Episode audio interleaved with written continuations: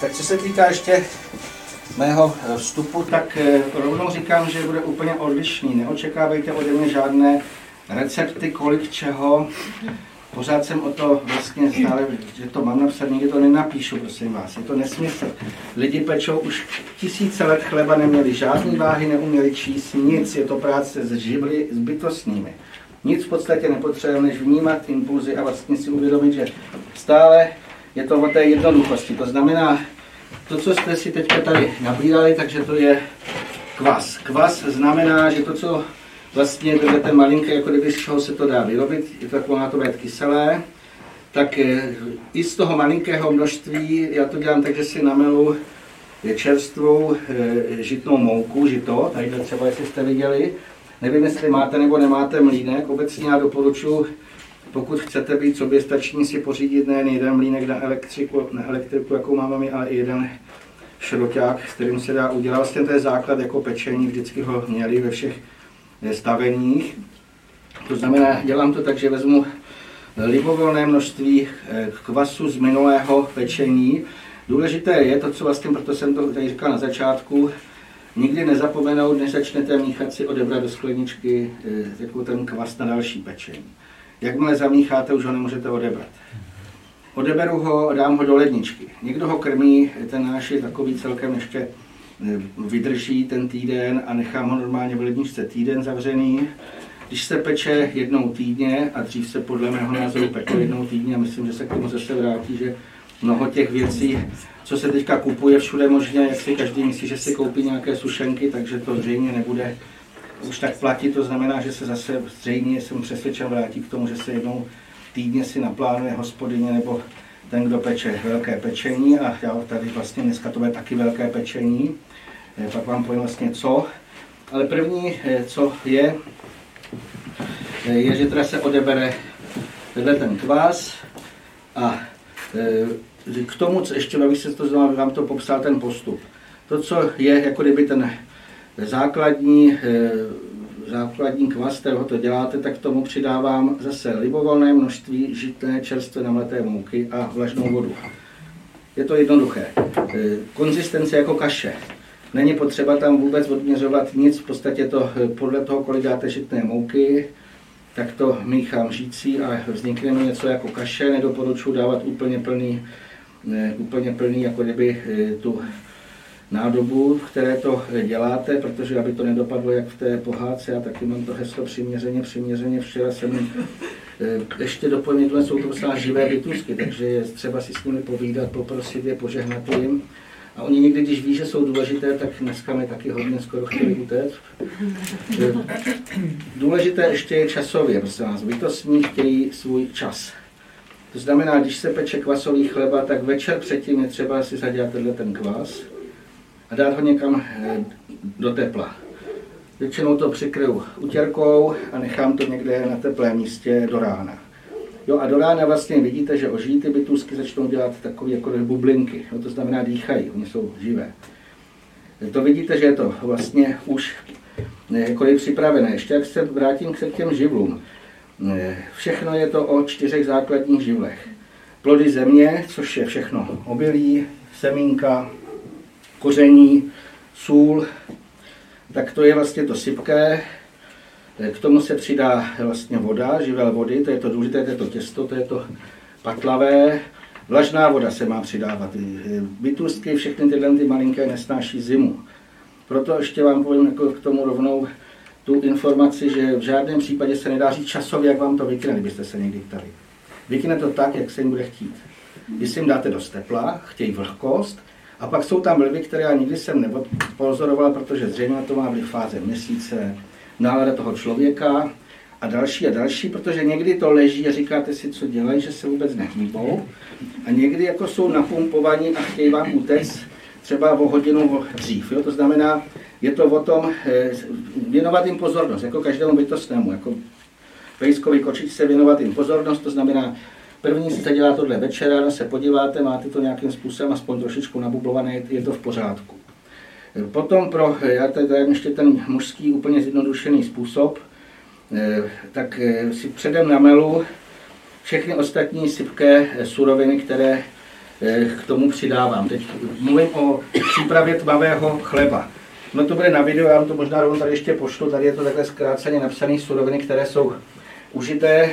Ve většině případů míchám, tak jak už jsem říkal, tohle je žitá mouka, zásadně na kvas jenom žitnou mouku, nikdy nedávat jinou, jinak se vám ten kvas rozběhne úplně jiným směrem a už to nebude žitá mouka. Ještě bych možná dodal jednu věc, pokud se někomu stane, nebo když by to hlavně z videa někdo si chtěl udělat svůj kvas, založit, tak je to naprosto jednoduché. Musíte mít ale jednoduché v tom, a vlastně to tady celé o tom, musíte mít neotrávené obilí, prosím vás. Takže žádné stříkané, ale musí to být čistá, třeba v tomto případě žito. Velkou výhodu má, když si najdete nějakého ekozemědělce, který prodává aspoň tu žito, pšenici, špaldu, třeba to jsou tři základní, které je potřeba. Když je to čisté, tak je to živé.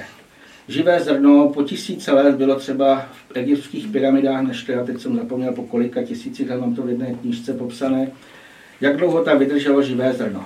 Stále je živé. Jednak klíčí a jednak když ho namelete, tak se v podstatě... To mluvíme v Rádiu Bohemia, jsou tam nějaké bytostní princip mikrozimy, které se probudí a představte si, když namelete úplně obyčejnou žitnou nebo neobyčejnou. Čistou, nestříkanou mouku žitnou a přidáte k ní vlažnou vodu a budete to 3 dny opakovat, že další den tam zase přihodíte trošičku té čerstvé namleté mouky, zamícháte, budu o tom mluvit, míchat doprava, dodáváte jim tím energii. Zamícháte, popovídáte si s nima, tak většinou během 3 dnů se udělá kvas. Mělo by vám to za ty 3 dny začít bublat. Pro dobré pečení, pokud chcete, aby ten kvas utáhl, on vlastně musí mít tu vydatnost, tak ve většině případů, ale to chce déle ho používat, množit. Pekárny ve většině případů, které pečou žitný chleba, je pro ně nesmírně důležité, že mají velmi jako už takový ten, oni tomu říkají rozjetý kvas, to znamená, který pracuje, který to hezky jako potom vyzvihne a dá se tím dělat úplně jenom z kvasu žitného chleba, který vlastně vám vykyne. Když už jsem tady mluvil o těch živlech, takže to vlastně druhý živel je vzduchu a to je to dýchání. Oxid uhličitý vydechuje, protože jsou živé a dělá vám to ty bublinky a to je to, co nakyne a to je to, co mimo jiné zvyšuje výtěžnost, proto se mnohem nic vyplatí si dělat, potom jsem přesvědčen, kynutá těsta, že to máte několikanásobně než všechny ty ostatní, ať už je to z prášku na pečivo a tak dále, protože to vždycky zůstává jako maličké a tohle by mělo, pokud vám to dobře nakyne, tak aspoň tak dvojnásobně by to mělo nakynout z toho, co tam vlastně do toho dáte. A to je vlastně živé vzduchu, napumpují se a to je to, co by mělo vydržet.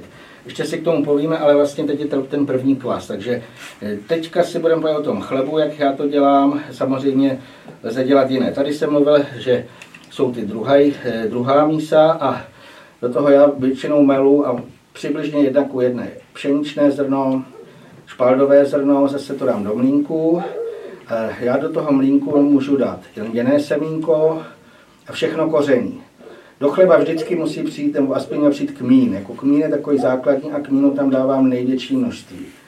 To, co tam mám napsáno, já takhle, tu moji kombinaci, tak to je moje kombinace, ale vlastně vy si můžete vymyslet svoji kombinaci koření, co chcete a je to zase, proč je tak důležité, takhle ten, jak bych to řekl, takový ten jiný postup ve smyslu jako vnímavosti, protože každý může i potřebovat jinou kombinaci třeba toho zrna, protože jsou lidé, kterým chutná víc žitný chleba, on je takový kyselejší, takový vláčnější.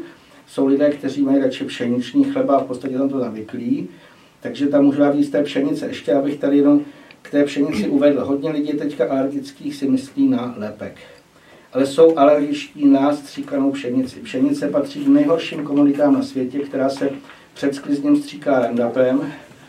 A obzvlášť ještě vy nikdy nevíte, když si koupíte někde kdekoliv mouku, v jakémkoliv obchodě, když jdete, že ta běžná vodka je, oni můžou přivést úplně z opačné půlky světa, že to je světový obchod. A rozdíl je, když se vracíme k tomu ekologicky pěstovanému, že vy víte, z jakého, většinou od jakého farmáře nebo z jakého místa tady v Česku nebo na Moravě, na Slovensku si odeberete zrní, anebo teda tu mouku. Jo? Takže co se týká té pšenice, já tvrdím, že nemusí být tolik lidí na ní alergický a moje zkušenost je, že já nemůžu stříkanou randapovou mouku a pšeničnou běžnou můžu.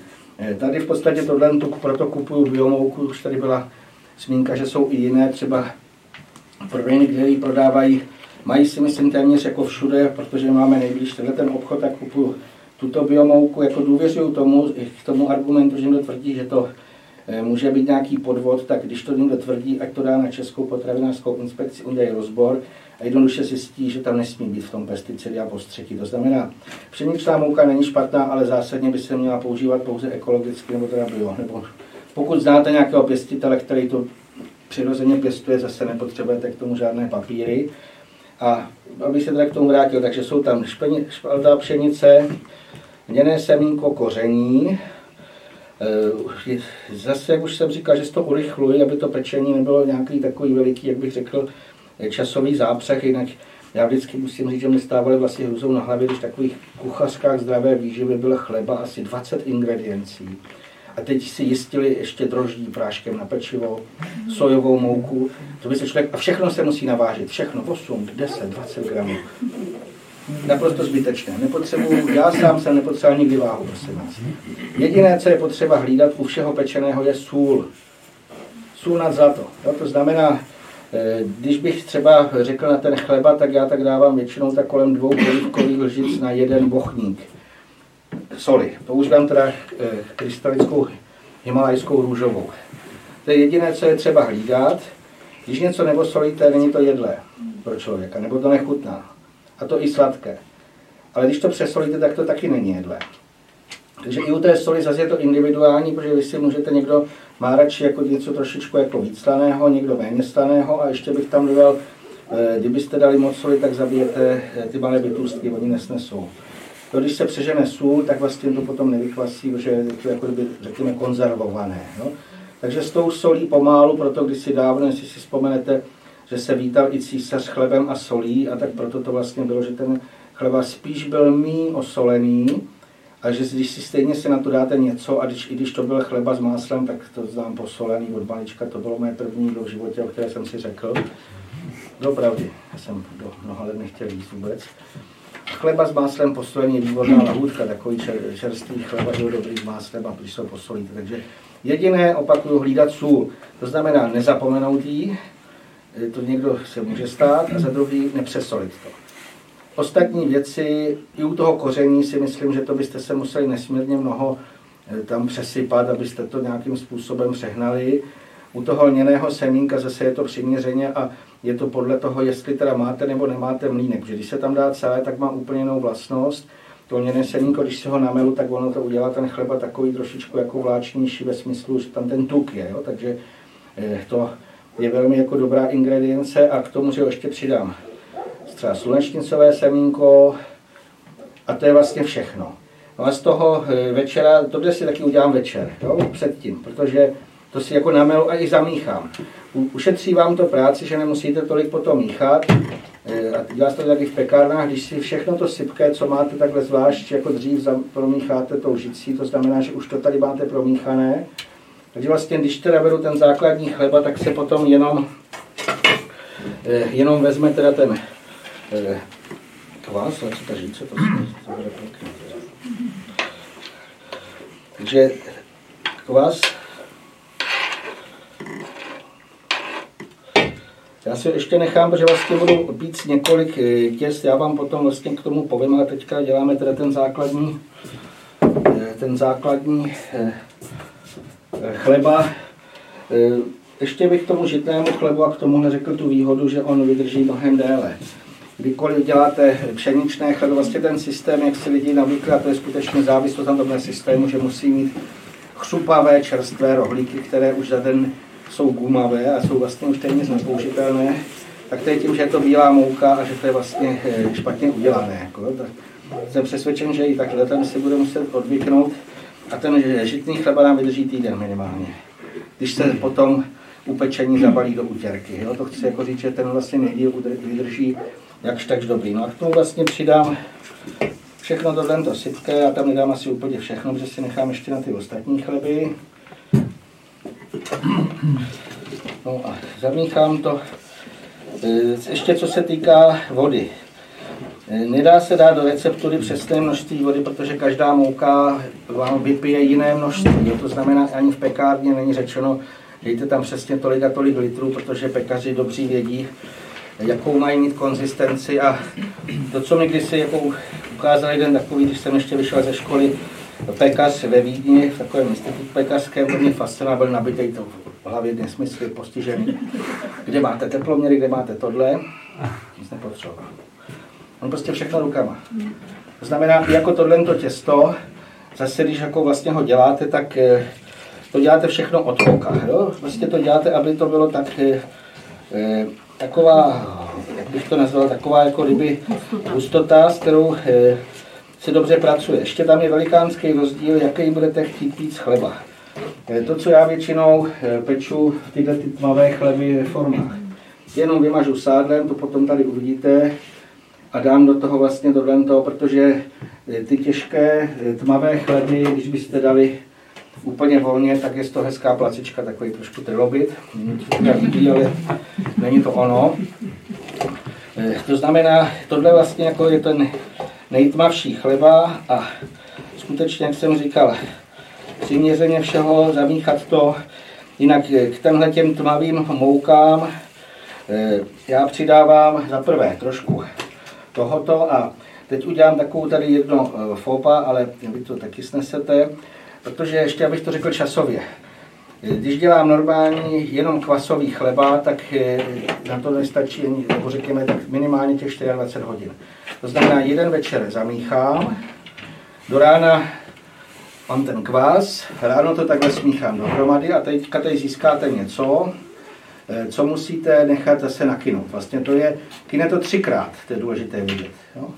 To musíte, a jinak bytostní, prosím vás, se nebudou řídit podle nás. My se musíme řídit podle bytostních. To znamená, nemůžeme to nějak uspěchat. Že by jsme řekli, tak, já už potřebuji do práce nebo někam. Hezky nevykyne.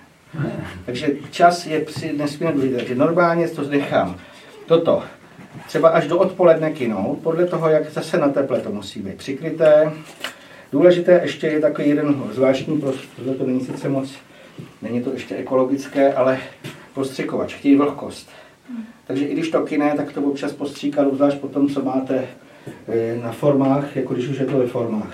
Takže nechat to kynout a ve většině případů to nechám kynout do odpoledne a teprve, když vidím, že už se probudili, že už pracují, tak to dám do forem a v těch formách to zase nechám kynout většinou tak třeba 2 hodiny a někdy i více.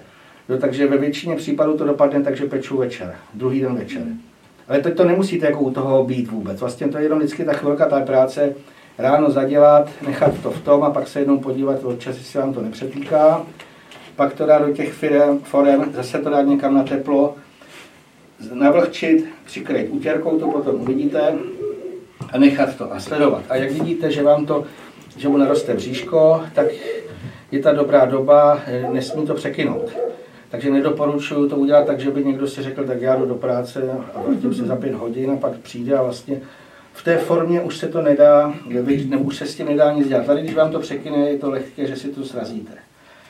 No, jinak mluvím o tom z toho důvodu, že protože asi tady nebudete všichni do večera, aby jsme třeba dopékali v 10, tak já tady udělám takovou, jako sice někdo řekne, že se to nemá dělat, přidám tam i droždí.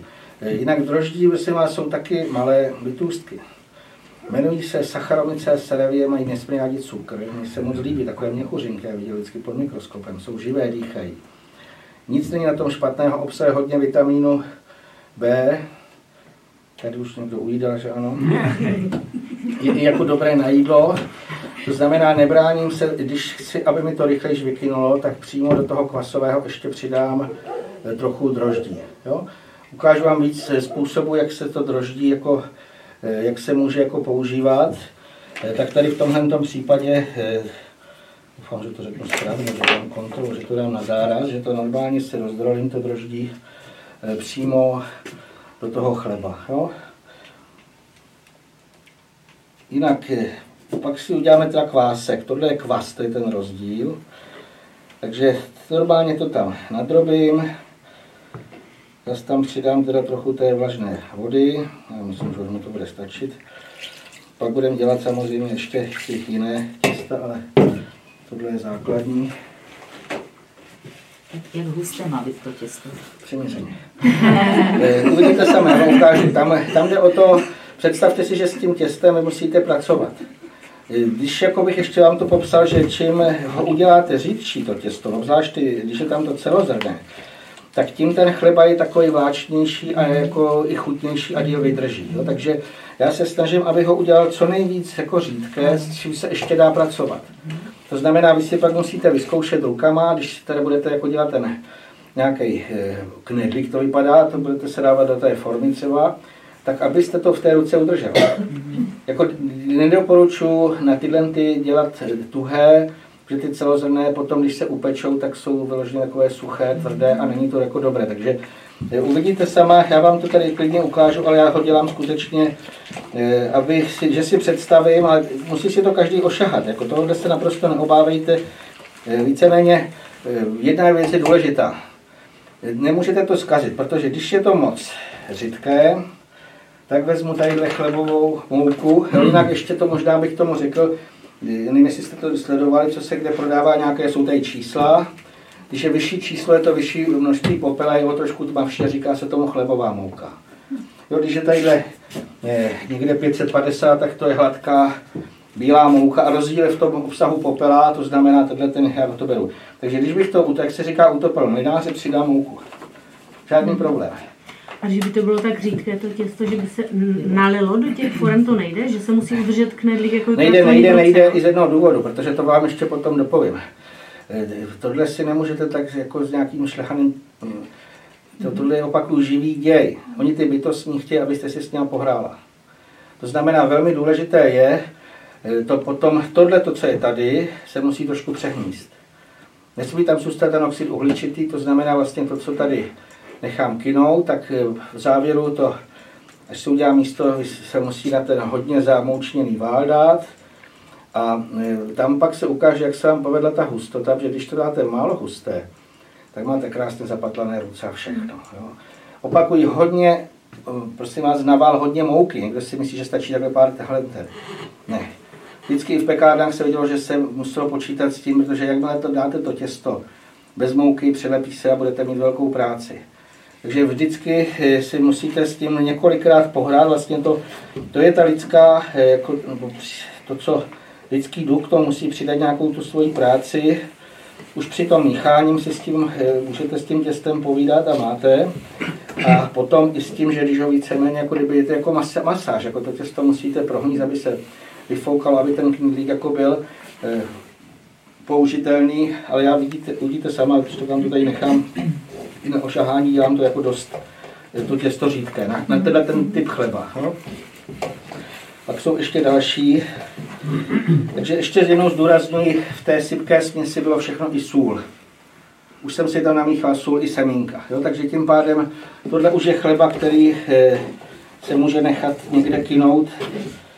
Uvidíme, jak se bude, ale když jsme ho trošičku tím droždím pozbudili, tak on se... Když přidáte to droždí, jak se to, okolik se to jako urychlíte? O dost. Uvidíte sami, já vám tady pak udělám ten kvásek a to droždí. Jinak to jsou že, malinké bytůzky, které jsou kvasinky, které jsou pěstované na něčem sladkém. Proto, a v podstatě, když je dobré to droždí, to zase závisí, proto my jsme tady koupili vložně pekařské droždí. Když si koupíte takové to maličké, co se prodává někde v supermarketech, tak za prvé velmi často i brzo splesniví. A za druhé není jako moc živé. To znamená, že zase je to právě o tom, že pracujete s tím živým materiálem a vy nevíte, kolik je tam v tom živých, těch malinkých a jakou mají náladu, jestli zrovna ten den se jim chce jako se pustit do té práce.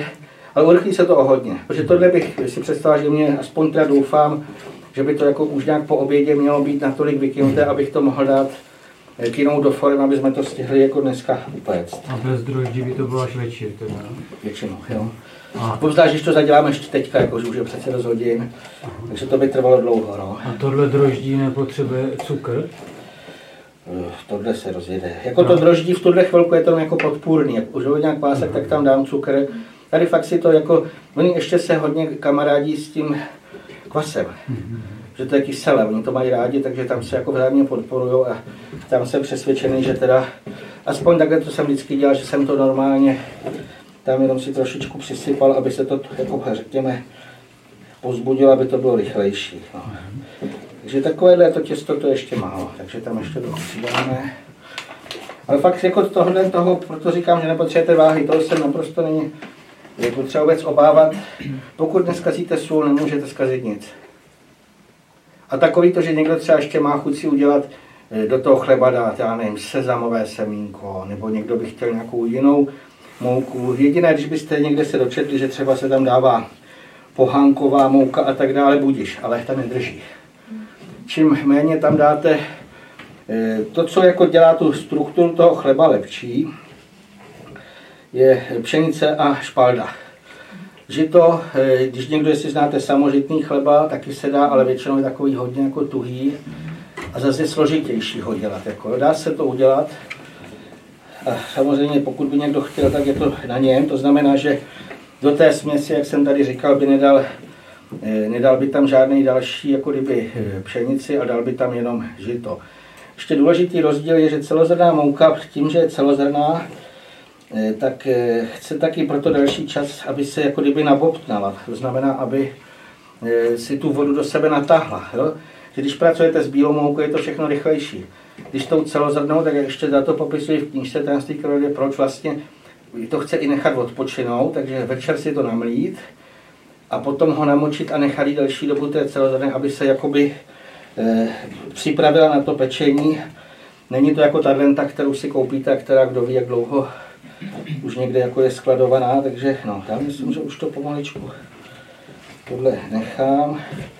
Já tady totiž chci udělat 3 typy chlebu, abyste viděli, jak se dá v tom úplně normálně dělat takové variace. Já bych se zeptala, třeba když dělám vánočky, tak ten kvásek urychluju v teple, že jo? On rychle vyběhne, jestli se tím dá pomoci u toho chleba, nebo jestli to není správný. Dá, ale zase všechno s mírou. Když to dáte na moc velký teplo, jako teplo znamená, jako tady si myslím, že jako teplo to chce určitě, no.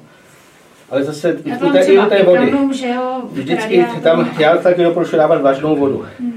No to ale dát si do toho i prst a vyzkoušet si, jestli nám je to příjemný, protože oni mají podobnou jako potřebu, jako rozhodně tam nedát jako horkou vodu. Jo? To potom se můžou, zase ty kvasinky by se mohly dost spařit a vlastně by nefungovaly. Jo? Takže k teplu určitě, sám říkal, teplo a vlhkost chtějí, po každé. Jo, takže tohle je vlastně základ na ten chleba. No, většinou si to ještě dělám, takže to malinko jako kdyby takhle posypu ze zhora a někde to pak dáme teda k teplu a většinou to přikryju ještě nějakou utěrkou. Nevím, jestli máme tady dost. Takže to je vlastně první chleba, tak klidně ho můžeme dát. Klidně ho pak můžeme dát i nahoru, nebo tím ho dám. A ten kvásek, co si oddělím, ten teda se musí uchovávat jenom v lednici, jo? V chladu. V chladu, protože kdybyste ho nechal venku, tak on by vám jako mohl udělat takový velký pufík a měl byste tam ten vymalováno s tím kváskem. Jako když by byli v teple, tak oni se můžou znova nastartovat, protože on jako je živý, jo? Tak vy ho tím jako kdyby zpomalíte. Chlad nebo lednička je podle mě jako nejlepší. Vydrží tak ten týden a ten kvásek, aby ten týden jako radši byl. A může se ten kvásek zkazit? Může. Poznáte to čichově. Správně jako má to těsto mít takovou jako kdyby nakyslou vůni. A nevím, jestli ani jsem si nečuchl, jestli teda koupení. Má vlastně to krkonožské kyselo, jak se říkalo. Tak to vlastně bylo o tom, že to je i to těsto, když ho ochutnáte, je kyselé. A to je v pořádku. Pokud by to bylo jako kdyby třeba acetonová taková jako kdyby, tak to už je špatné, to znamená vyhodit. S plesní by taky neměl. Ale zase můžu vám říct, že se mi to nikdy nestalo. Ale musíte si s tím povídat. To je ještě ta další podmínka. Takže vlastně vy si normálně, jako když ho tam dáte a když byste teda viděl, že buď je tam plíseň, nebo to smrdí jako nějakým jiným takovej, tak samozřejmě vyhodit a zadělat si třeba novej, anebo si i koupit v tom, to dáme nahoru, snad, Takže to dáváme na kamna, to je vlastně ten první. Takže teď si to takto odložím do lednice, tak ho nemusím nakrmit? Ne. Ale takhle, tím, že jste si, jako když ho máte maličko, tak vy si ho už můžete jako přemnožit, protože zcela otevřeně já, jako když dávám do tohohle, tak mám tu skleničku asi tak třeba víc než půl. Ano, jo? Ano. Takže vy ho klidně můžete, pokud jste si ho vyzkoušeli, jestli funguje, máte žitnou mouku, tak si ho klidně můžete žičkou jako zamíchat, trošku vlažné vody a nechat si ho i v té skleničce, aby se jako kdyby namnožil, aby vám tam víc jako už začal něco dělat. Ale teď jako běžně, když tohle se odebere, dám do ledničky a nechám do té doby, dokud nepeču znova. No. A fakt mi tam vydržel vždycky. Jde to o tom, jak je kyselý, protože když by jako byl málo kyselý, tak to bylo v té pohádce, že kyselé málo kyselé, tak v tu chvilečku on jako má větší tendenci se zkazit. Všechno, co je kyselé, jako to máte jako kyselé výrobky, jogurt, už mají samot o sobě takovou jako trvanlivost, měly by vydržet. Já teďka nebudu ochutnávat. Natáčí, to je tam utopená říce. Když jsem třeba jeden čas měla kvásek, tak vlastně, že vydržel hodně dlouho, že vždycky jsme odebrali, že jo, do chleba, pak jsme ho přikrmili a nechali v lednici a takhle, že vydržel vlastně hodně dlouho. Vydrží, už mám roky. Ani už nevím, kolik let, jako ho mám. A v vlastně se mi zatím po té doby se mi jako nikdy se mi jako neskazil, jo. Spíš já si myslím, že může se stát právě při tom přikrmování, když jako je moc venku, jako tam víc začne něco dělat. Tak ale zase každý systém může dělat svůj systém. Já nemůžu vám říkat, že nemáte krmit kvásek, já se to zjednodušuji. Tak. Takže teď uděláme teda kvás špatně, teď je kvásek. Jsem si zapomněl. Takže teď přijde k tomu krmení. Jo? Takže začínám většinou tak, že si dám, já dávám celozrnnou mouku, zase pšenice, švalda, půl na půl a mleté čerstvě. I to je kvůli tomu, že tam máte víc v tom, je v tom vlastně víc vláknina a minerálů. Vlažná voda. Teď mu tam dám teda ten cukr. Jo? Je to běžný cukr, nepoužívám žádný jiný, mně přijde to jako koření a oni to stejně by to měli sníst, jako takhle to povím. To je jejich jako krmivo. Tak ještě trochu vody a je to hezky. Většinou je to vždycky kašovité. Nemusíte vůbec jako se dělat obavy, že se něco, že tady něco jako byste udělali špatně, protože se tohle bude přidávat k tomu ostatní. No. A zase do toho nadrolit droždí. A tady dám víc, protože ten kvásek já ho chci udělat na to, co tady vlastně budeme dělat, jak chleby, jeden koláč a pici. A těch pic je hodně, takže budu potřebovat hodně jako kvásku. No, to je základní kvásek, který si namíchám, musím ho nadrolit. Celkovo se tam dává ty kvasnice. Prosím? Že celkovo se tam dává ty kvasnice. Už jsme skoro malá pekárna. Aspoň tady bylo hodně objednaných pic. Já se z těch kvasnic vůbec, jako bych řekl, nebudu třeba zmínit obavu. Samozřejmě ty nejsou třeba bio, ostatní suroviny většinu máme v bio kvalitě, ale tyhle ty nejsou. Ale oni jako jsou to šikovní pilní pracovníci maličky, jako když byste dala málo, tak ve většině případů to hodně dlouho trvá, než se to nějak rozkvasí a bude ten oběd někdy. Jak se ty kvasnice jako získají? Kultivujou se takhle, to je to malá bytost, malý bytostní. Prostě malinká taková měchuřinka hezká a ona se i množí, jako všechno vám pohybuje, se dýchá. Dělí se. Ale jak se jako dostane ze začátku? Oni, to je vlastně podobně, jak se dělá ten kvas. Oni někde ze začátku se domluvili s bytostným řekli, tak tady vám udělám roždí a pak se to musí na něčem sladkém, třeba na melase se to dělá. Jo, to samozřejmě není to asi určitě čisté, na nějakém sladkém takovémhle, jako kdyby substrátu se to namnoží a pak se to nějakým způsobem musí izolovat, odfiltrovat, aby to mělo tu takovou konzistenci. Už se používají podle mého názoru nesmírně dlouho kvasnice. Tam je ten problém, že co se týká chlebu, ten můžete zvládnout s kvasem. Co se týká sladkého pečiva, třeba, jo, a já jinak bych tady zdůraznil, bychom byli národ přece kde se pořád pekly buchty, koláče, proč se k tomu nevrátit, proč pořád ty sušenky, které z Tajvanu nebo odkud mě tady nabízeli. Ne. Prostě je to klasické kynuté, ale tam to neuděláte bez kvasnic. Z kvasu, nevím, jestli se to někomu povedlo, ale protože mimo jiné většina toho pečiva, které je jak koláčový, picový, je převážně, jsou různé kombinace, ale já tam převážně pšenice špalda. A víceméně pokud byste chtěli upéct něco teda řekněme, paní Magdalena určitě bude povídat, že dělala i perníčky žitné a takovéhle věci. Taky jsem to jedl, ale jenom jednou, protože ono to nesmírně tvrdé, takže málo když se vám to povede z těch jiných mouk a jako z kvasu. No. Z toho by to mělo skutečně udělat takovou tu běžnou strukturu. Takže tohle chtějí skutečně jako hodně promíchat. To je jejich další, kromě toho cukru, možná ještě přidám hodně do přiměřeně. Pak to budeme hlídat. Tohle, aby to neudělalo.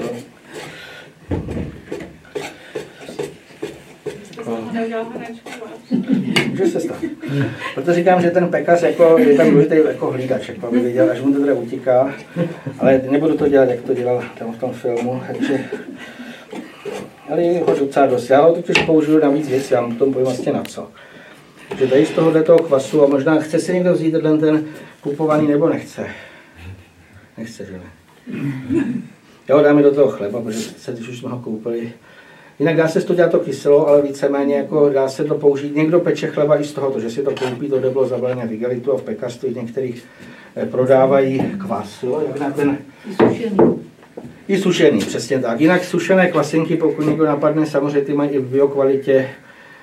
Zřejmě ve většině případů se rozhýbají, ale přiznám se, že mě teda nějak moc nepřitahují, mě přijdou tyhle, že jsou jako živější, ty, co jsou. No, takže, protože já tady ještě chci udělat jako víc chlebů, aby to alespoň trošičku jako bylo, aby to alespoň trochu bylo, jak bych řekl, jako rozdílné. Takže tady tohle, to, co jsem já už tak rozšlehal, tak si ještě přidám trochu sem do toho a opakujem proč.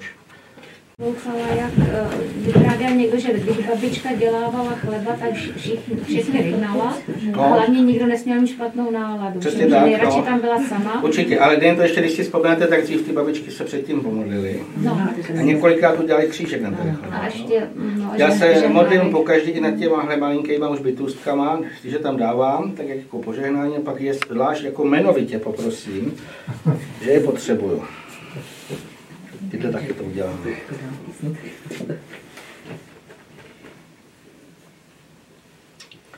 Takže tohle máme teda kvásek, který musíme hlídat, jestli se tam vejde ještě někam nahoru. Můžete někdo se kváčit, když ten hrneček, nebo můžete někdo tam. Takže to je. Teďka tady ještě co s tím zbytkem, aby to se bylo trošičku víc jako takové pestré, takže tohle to zadělám na světlejší chleby. To, co jsem říkal, že obzvlášť i den chleby, a když se pak dají dělat třeba housky, jinak vždycky, když pečete kynuté, tak obzvlášť, že tam trochu té celozrnné mouky, tak mnohem hůř se to dělá typ bečka rohlík. To je i u sladkého. Mnohem lépe se dělá udělat obyčejnou jako pletínku ze tří třeba, něco jako vánočku, ale lépe to jako drží. Tady bude i ta zkouška vlastně těch ošatkových chlebů a proto tam teda dávám větší množství jako teda bílé mouky, že tohle bude převážně jako kdyby světlé. Akorát přiměřeně té soli. Takže to zase bude další chlebové panku. To má být hodně chlebu. Tam přidám, že tohle vlastně bude jako kdyby druhé a je tam vlastně důvod ten, ty chleby oni potřebují mít trošku, aby to bylo jako aspoň trošku to chlebové, tak aspoň nějaké to žito, nějaký ten kvás, jako jinak se i běžně používal sušený třeba kvás, že někdo dával, mě to přijde, že to je zbytečné, že to je zase přiměřeně vody vlažné.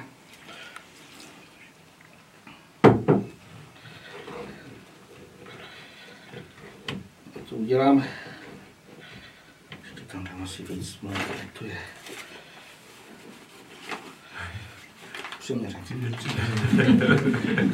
Jako skutečně jenom hlídat potom. Jako nesmíte se... Není tam nic, tenhle ten chleba teda v tuhle ten okamžik nebude moc kořeněný, teda to se přiznám, to bude taková zase úplně, jako kdyby jsem sebou nevzal. U toho koření, jak jsem povídal, že si ho melu, tak mnohem víc vám vynikne chuť a je to lepší v tom chlebu, když ho namelete. Pokud jako tam dáte třeba celý kmín, tak on jednak méně voní a jednak, že ho někomu třeba vadí v zubech. A ten mlýnek má to udělat, tam vlastně hodíte, ono vám to, při tom mletí už to krásně voní a velmi dobře se to rozptýlí. Jo? Nebral jsem sem mlýnek, to jsem už si řekl, že už by to bylo moc. Jaký používáte mlýnek? Fibidus mám takový z Rakouska, ale podle mě... Letím elektrický. Dřevěný, normálně kameny jsou tam, se to nasype, násypka. Ta násypka je výhodná, že i podle té vy víte, kolik třeba používáte, třeba víte, kolik potřebujete na ten kvás, když chcete toho žitného, tak prostě tam dám třeba 3/4 násypky. Nameluva je to. No a do toho dám i to koření. Jo, to je velmi důležité. A to koření, opakuju, vy si můžete úplně namíchat podle sebe. Jsou i knížky léčení kořením a každému může vonět něco jiného. Tam, jak jste si, možná jak se vám to poslal, bude to i na tom videu, tak já tam mám tu 4 kombinaci toho koření. Jo, to koření melete rovnou s tím obilím? Přesně. Ono totiž i tomu mlínku to dělá dobře. Jo? No, mlínek by podle mě jako třeba neumlel ten můj mlínek, alespoň samotné lněné semínko, to by muselo být nějaké lepší jako mlínky. A nezalepí se ty kameny tím lněným semínkem? Když tam dám to obilí předtím a potom, tak ne právě. Aha. Já to musím vždycky, to dám nejdřív základ jednu, nasypu lněný semínko, všechno koření a navrch zase dám jako pšenici. Někdo říká, že ještě když to chce pročistit, takže tam hodí trochu rýže.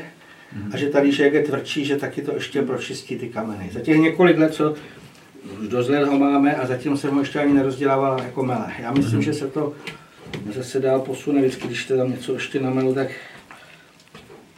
No, takže tohle bude něco takového chlebového světlého. Jo? To je těsto, které bude teda úplně jako jiné, kde malý část je tam zákvasu a většina je tam vlastně jako teda světlé mouky. A uvidíte potom, až přijdete po nějaké době, že každé to těsto úplně jinak jiné. Že to, co je těžké jako celozrnné, tak třeba po 2 hodinách to většinou nic zvláštního. To, co když se povede vám a ty akvasenky mají náladu zrovna ty malinké, tak jako to za chvilku máte vykynuté. Ještě jsem vlastně zapomněl, já to nechám tohle, mám tady koření, je to dobré. Takže ještě suchá směs, aby to bylo aspoň trošku. Já možná pak někoho poprosím o vlažnou vodu, jestli mohl by někdo... No to taky musím člověk dosít, jako když to děláte. Musí, jako mimo jiný, jako pekařina. Pekařina jako je víc jako chleba pro muže a proto já si zamlouvám už královského pekaře, že budu dělat to nebaví. Je to jak chleba, obzvlášť, že byste pekla jako pro víc lidí. Tohle to jako není takový jako ještě třeba, nebo když to děláte pro sebe, jo, tak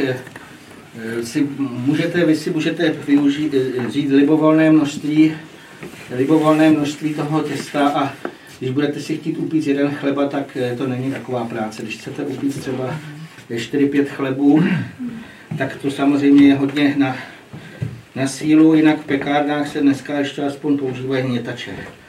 Že to tam vlastně hodíte a někdo si dokonce i koupí takový, ne, že se dá se to koupit, že to je břičí miska, ono to tam jako kdyby uhněte, kdyby někdo zatím chtěl mít ještě automatizované.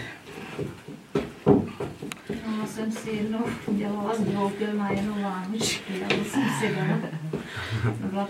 Ale zase stejně na dlouho najídlo, to je velká výhoda. No, já mám rád, jako když se toho hodně upeče, tak aspoň to chvilku vydrží.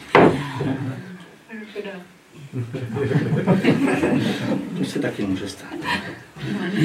No, nikdy. Přesně. Je tam nějaký rozdíl, když je tam oka čerstvě namletá, nebo když je jako koupená vlastně? Určitě je. Samozřejmě jako tak čerstvě namletá má vždycky víc v sobě těch, jako teď když beru třeba v té hlavně celozrnné máte tam minerály, enzymy, esenciální mastné kyseliny. Vlastně kvůli tomu se začala dělat bílá mouka, protože celozrnná mouka, pokud tam všechno zůstane po nějaké době, to začne oxidovat a měnit se to. To znamená, obzvlášť u té celozrnné mouky, tam jsem přesvědčen, protože vlastně máme ten mlýnek, že tam už to není jako čisté, jako, nebo čisté, už to není jako nějakým způsobem, už tam není všechno, co tam jako má být. U té bílé, tam bych se toho zase tak neobával, prostě to je to, má to nějakou tu expirační dobu, tu trvanlivost, takže tu tam dávám a u té čerstvě namleté zase, já chci se tím, že vám to v tajemství krve popsané, jako že vlastně pro to zrno je to určitý jako šok, a že si má odpočinout správně. Jo. Tak já to nechám aspoň třeba přes noc, to namletí, jako, aby si jako odpočinulo a samozřejmě, když by to bylo třeba několik dní namleté nebo týden, tak se taky nic nestane. Ale tam už, když jste to nechal třeba měsíc, tak v tu chvilku jako se může stát, že třeba i žlukne ta mouka nebo něco se tam stane. Takže říkali, že 14 dní se dřív nechávala odpočívat mouka, že to udělalo ten správný chleba. A teď, že se to používá hned, takže už to není ono. To tak ale takhle, když se vezmu, tato mouka je, kdo ví, jak dlouho mnohem díl. Jo? Co se týká jinak u té celozrnné, většina lidí, když si kupuje ve zdravé výživě, tak zase to jako má nějakou dobu. Já si to některé ty věci trošičku jako zjednodušu a zrychluju už toho principu, že vám dochází chleba, tak si člověk vzpomene, hele, musím namlít a druhý den to dám. A ještě tam je ten základní rozdíl, pokud je to taková ta pekařská praxe urychlená, že to je skutečně s droždím, tak samozřejmě tam je to něco jiného, ale ten kvasový chleba vlastně on má ještě když vezmete 24 hodin na to, aby se to nasálo a já jsem přesvědčený, že v ty procesy, které tam probíhají, tak oni to taky zlepší. To je ten rozdíl oproti té bílé. Takže tohle z toho bude jakýsi nějaký chleba. Nikdo neví předem ani já jaký. Jako světlý, jo? By měl být světlejší mnohem. A v podstatě ještě chvilku už ho pak nechám. Tohle možná ještě přidám, protože...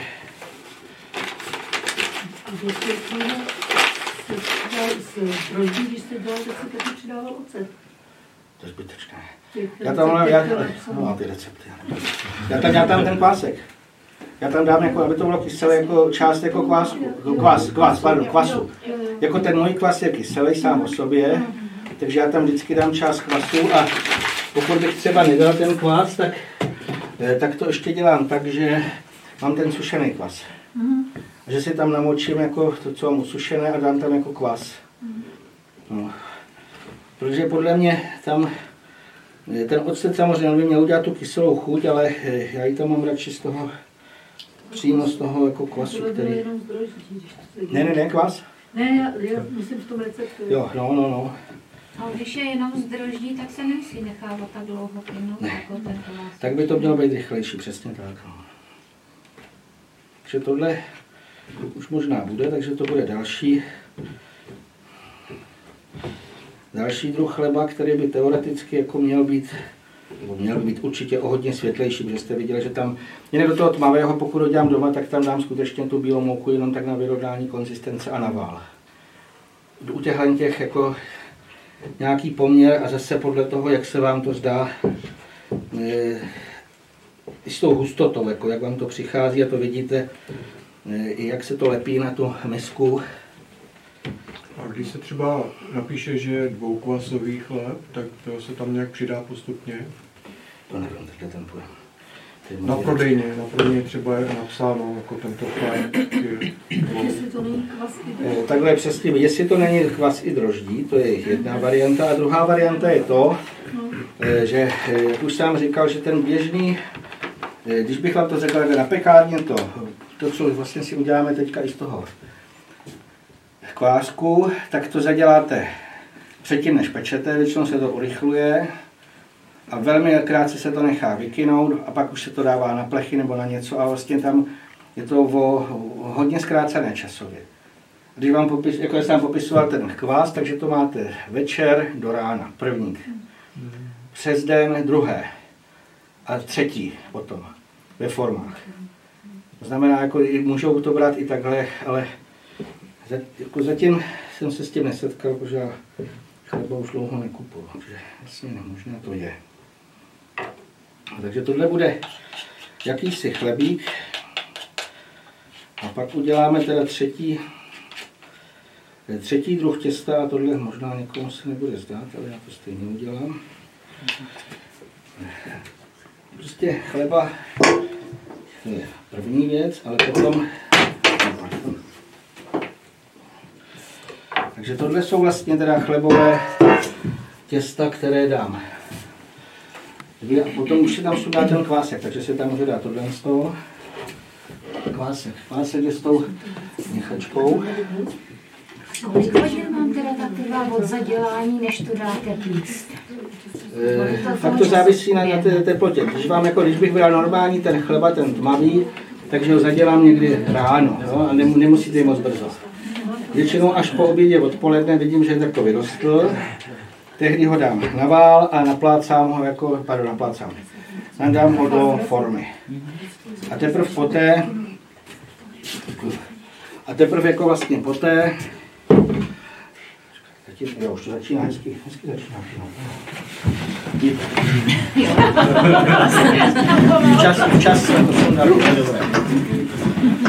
Čas je to sundané. Děkuji moc krát. To může nějak překvasit takový. To byste koukala k té pohádce, tak já mám to čas. No, jo, když jsou hodně jako bujné, ale jinak ještě abych tam k tomu překvasení řekl jednu věc. Naštěstí, když to máte v míse, to vždycky můžete jako takhle schodit, srazit. Pokud už to dáte do formy, tak už tím neuděláte skoro nic. Proto byste jako viděli, že tady je to takové jako potřeba si to hlídat. Takže teď je to jenom otázka, jak si to zařídíte a jak máte čas. No, s tím, ještě jsem nedopadl ten čas, takže si prostě představte, že večer peču. Takže pro mě je to takové, že minimálně 2-3 hodiny podle teploty nálady to kyne. A ještě opakuju, hlídat si to nakynutí vždycky v té formě. Dáte tam třeba kolem půlky dám a mělo by to až úplně, aby to bylo jako zarovnané nebo ještě to bříško. No a nesmí to překynout, když by to překynulo a pak do toho lehce klepnete, tak to vám to jako spadne a máte to na nové. Takže radši to dát jako před tím maximem už do té pece. Teďka to bude jak v té pohádce, takže tady dáme vajíčka, olej.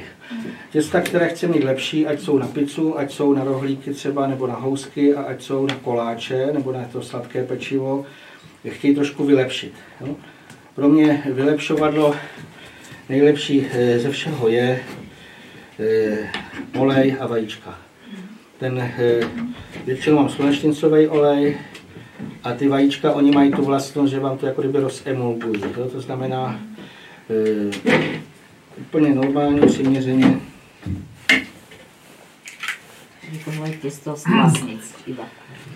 Tohle bude jenom kvasnice, částečně celozrnné mouky, ne moc.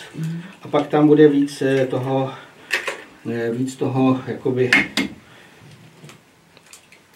A máslo dáváte?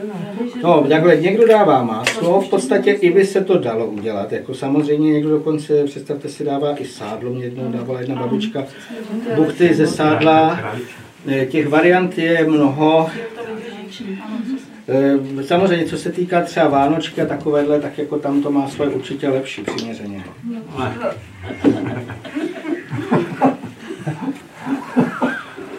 Tam vlezem jedno vajíčko do poručení. Ten olej se může tepelně jako zpracovávat, to nevadí. No. Jako těch olejů samozřejmě mnoho, jako nedoporučuji, abych moc olivový, protože tam se může stát, že on má takovou jako chuť, jako, jo. To znamená, obzvlášť, že byste chtěli dělat něco sladšího, ale to máslo je určitě lepší varianta, jak tady zaznělo, ale je to složitější, musí si ho člověk jako rozehřát, aby bylo jako rozpuštěné, takže proto jsme ho ani tady nedělali. A hlavně, že teda tohle bude z větší části na pici. do tohle těsto. Jo, tady uděláme jenom jeden koláč.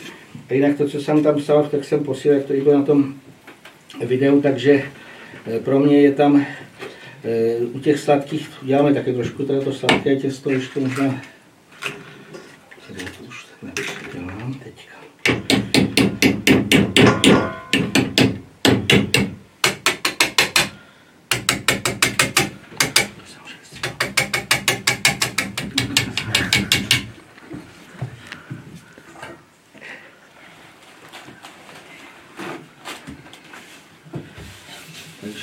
Ale si myslíte na ně ještě teďka, na ty pitusky, jako?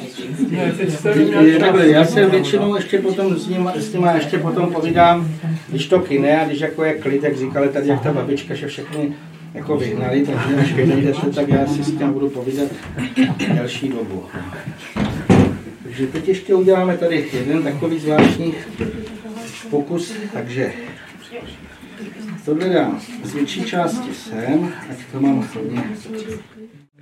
Teď začneme jako k tomu dalšímu těstu jako na pizzu. Tak já teda přiznám se, že jsem zvědavý, jak to vyjde. Takže... No, chleba každý týden, no? Ne, vždycky ne. To je občas...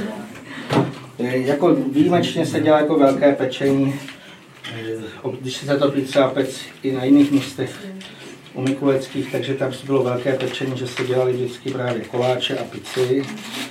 Ale to je samozřejmě jako záležitost na celý den. Jako ty koláče, teď jsem se nějak ušipil. Máte pec doma nebo troubu? Právě protože nemáme pec, tak to není to tak jednoduché. No, takže tohle by vlastně mělo být na pizzu, takže tím pádem to trochu jako osolit, jako víc, ještě možná takhle do lžičce. A je v tom ten základ kvásek z droždí, trochu vajíček, trochu oleje. Jinak samozřejmě, když byste chtěli dělat vždycky péc, tak důležité je mít dostatek různých takových nádob, jako jsou misky. Jinak nejlepší jsou kameninové, takové ty prastaré, že vám jako dobře sedí, pokud byste někde měli nebo našli.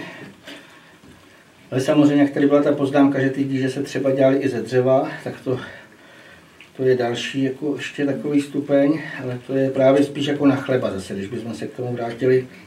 Že ten chleba dřív, ten žitný, oni ho uměli v té díži, se to mohlo to řidší těsto míchat a musel na to být skutečně jako svalnatý pekař, aby v té díži zamíchal, kolik se dělalo těch chlebů. A takhle to jsem přesvědčen, jako bude v budoucnosti, jako proto i tady o tom chceme mluvit, protože tím, pokud si uvědomíte, jako je pro mě boží dal a základ všeho možného, když máte napečený chleba, ještě k tomu nějaké třeba ty koláče, tak máte jako, a ještě o těch koláčích vlastně to jsou placky a jinak ty placky byly takový ty předchůdci chleba, ještě ty nekynuté chleby, jak se dělaly placky třeba na kamenech. Dřív se to se musí jíst, řekněme, čerstvé a my tady tohle těsto vlastně děláme na podobné placky jako pizzové, jo? Na pizzu to si ještě pak povíme. Jinak tu pizzu ještě to možná tady rovnou řeknu, jako pizzové těsto, to je jedna z mála věcí, co se mi líbí z Itálie, ale opakuje to normální kynuté těsto. U těch pic ještě jsou dvě školy, jedna je italská, ty dělají ty hodně slaboučké pici a úplně bílé, a jak se s nimi hází, to neumím. Já jsem se školil u Paříže ve Francii, francouzský typ pici je trošku vyšší, aspoň nějaká celozrnná mouka a vlastně, že se na pizzu nebo na tu placku vy můžete dát úplně co vás napadne. Jo? Dá se dělat pizza zeleninová, dá se dělat pizza prostě většinou jako ten, aspoň ten základ, že se tam dává na to hrajský protlak s česnekem a s oregano neboli dobromysl. To je vlastně základ, co si tam dáte dolů a potom ten zbytek je úplně na vás, co si na to dáte. Jo? Jinak, když jsme dělali pici zeleninové třeba Celerová pizza se dá udělat, to znamená trošičku si na olej na cibulce, plátky celeru udělat a všechno možná vlastně, co by vám jako přišlo, špenátová, moje oblíbená. No a samozřejmě na vrch se dává ve většině případů sýr, to taky tady bude. A ještě si pak můžete rozmyslet, kdo bude chtít zaprvé, jestli teda všichni chcete nějaký ten česnek, který dáme dovnitř, pak bude i na vrch. A kdyby někdo nechtěl maso, tak tam mám v úmyslu dát aspoň, kdo bude chtít slaninu bez éčkovou. Tohle to bude těsto picové, malinko posypu přikraju a nevím, kam se to dá. Ano. Takhle, jednak je to napsané na tom papírku, je to i na tom videu, ale vlastně mouky používám. Žito na chleba, žitná, celozrnná, špaldová, pšeničná, celozrnná. A tohle jsou jenom pšeničné bílé, protože jiné jsem nesehnal v biokvalitě. No? A jenom je ten rozdíl, že někde použiju 550, to je ta bílá, hladká, a někde 1050, která je takzvaně chlebová. Ale z mého pohledu je to celkem jako jedno. Když někdo chce udělat úplně pečivo, takové to hodně, jak bych řekl, jemné, tak na to vezme tu hladkou mouku. Takže tohle už je hotové. Každý má speciální. Když jsem třeba byl u té Paříže, tak tam bylo zajímavé, že oni mají úplně jinou mouku. A oni vlastně proto mají jako jinou chuť, jako každý kraj má jinou mouku. A mimo jiné, samozřejmě i z toho vyplývá ta kvalita, jak už jsem říkal, z toho vyplývá i to, kolik se do toho musí dát třeba nějakého jako vody a tak dále, jako, jo? Nebo zlepčovadla. Takže teď úplně musím nás poslední. Tohle to bude na koláč, takže tam zvýším trochu cukru. Tam v tom jsem psal, pro mě jsou úplně úžasné rozinky. Kdyby si někdo chtěl, ještě tam přidám to jedno vajíčko. A trochu tam. Ať je to opravdu dobrý koláč. A dá se tam nastrouhat hruška. Hrušky měly by se sázet všude možně, kde můžete hrušky, protože i třeba bábovky s zastrouhanou hruškou, úžasné jídlo. Hruška se dá usušit, dá se z toho udělat něco, říká se tomu prachanda. Ten koláž vlastně to je zase jenom základ placka, na které já tady udělám ten typ, že na to dám švestky a mletý mák s trochu cukrem a s trochou skořicí. Vlastně je to trošičku zase zjednodušené. Někdo to dělá tak, že to vaří. Mně to přijde, že jako čím jednodušší, tím lepší. To znamená jenom podsypat dole nahoře a nechat upéct. Takže tohle vlastně jako je... Tohle to bude sladké těsto a to už je všechno. A teď, jak jsem říkal, až pak budete třeba chtít ještě, jestli teda bude oběd, tak to se uvidí ještě. Ale potom vám ještě k tomu řeknu po obědě třeba, co se týká toho kynutí, už bych měl dát i ty chleby, aby kynuly a tak dále. No. Takže jenom tyhle těsta nechám. Já jsem tam trochu svoje, nebo ne? Nedá, že ne? Trošku, jo. Sice je to na koláž, ale i všechno v té pohádce všechno musí být trošku slané. Ta sůl, nebo jiné, ona zvláštním způsobem jako podporuje i tu sladkou chuť, takže i to jako je potřebné. Takže teďka se to tady nechá kynout a pak to začnu dávat do forem, do plechy, jinak formy plechy vymazávám já osobně sádlem. No, samozřejmě jsou i různé jiné varianty.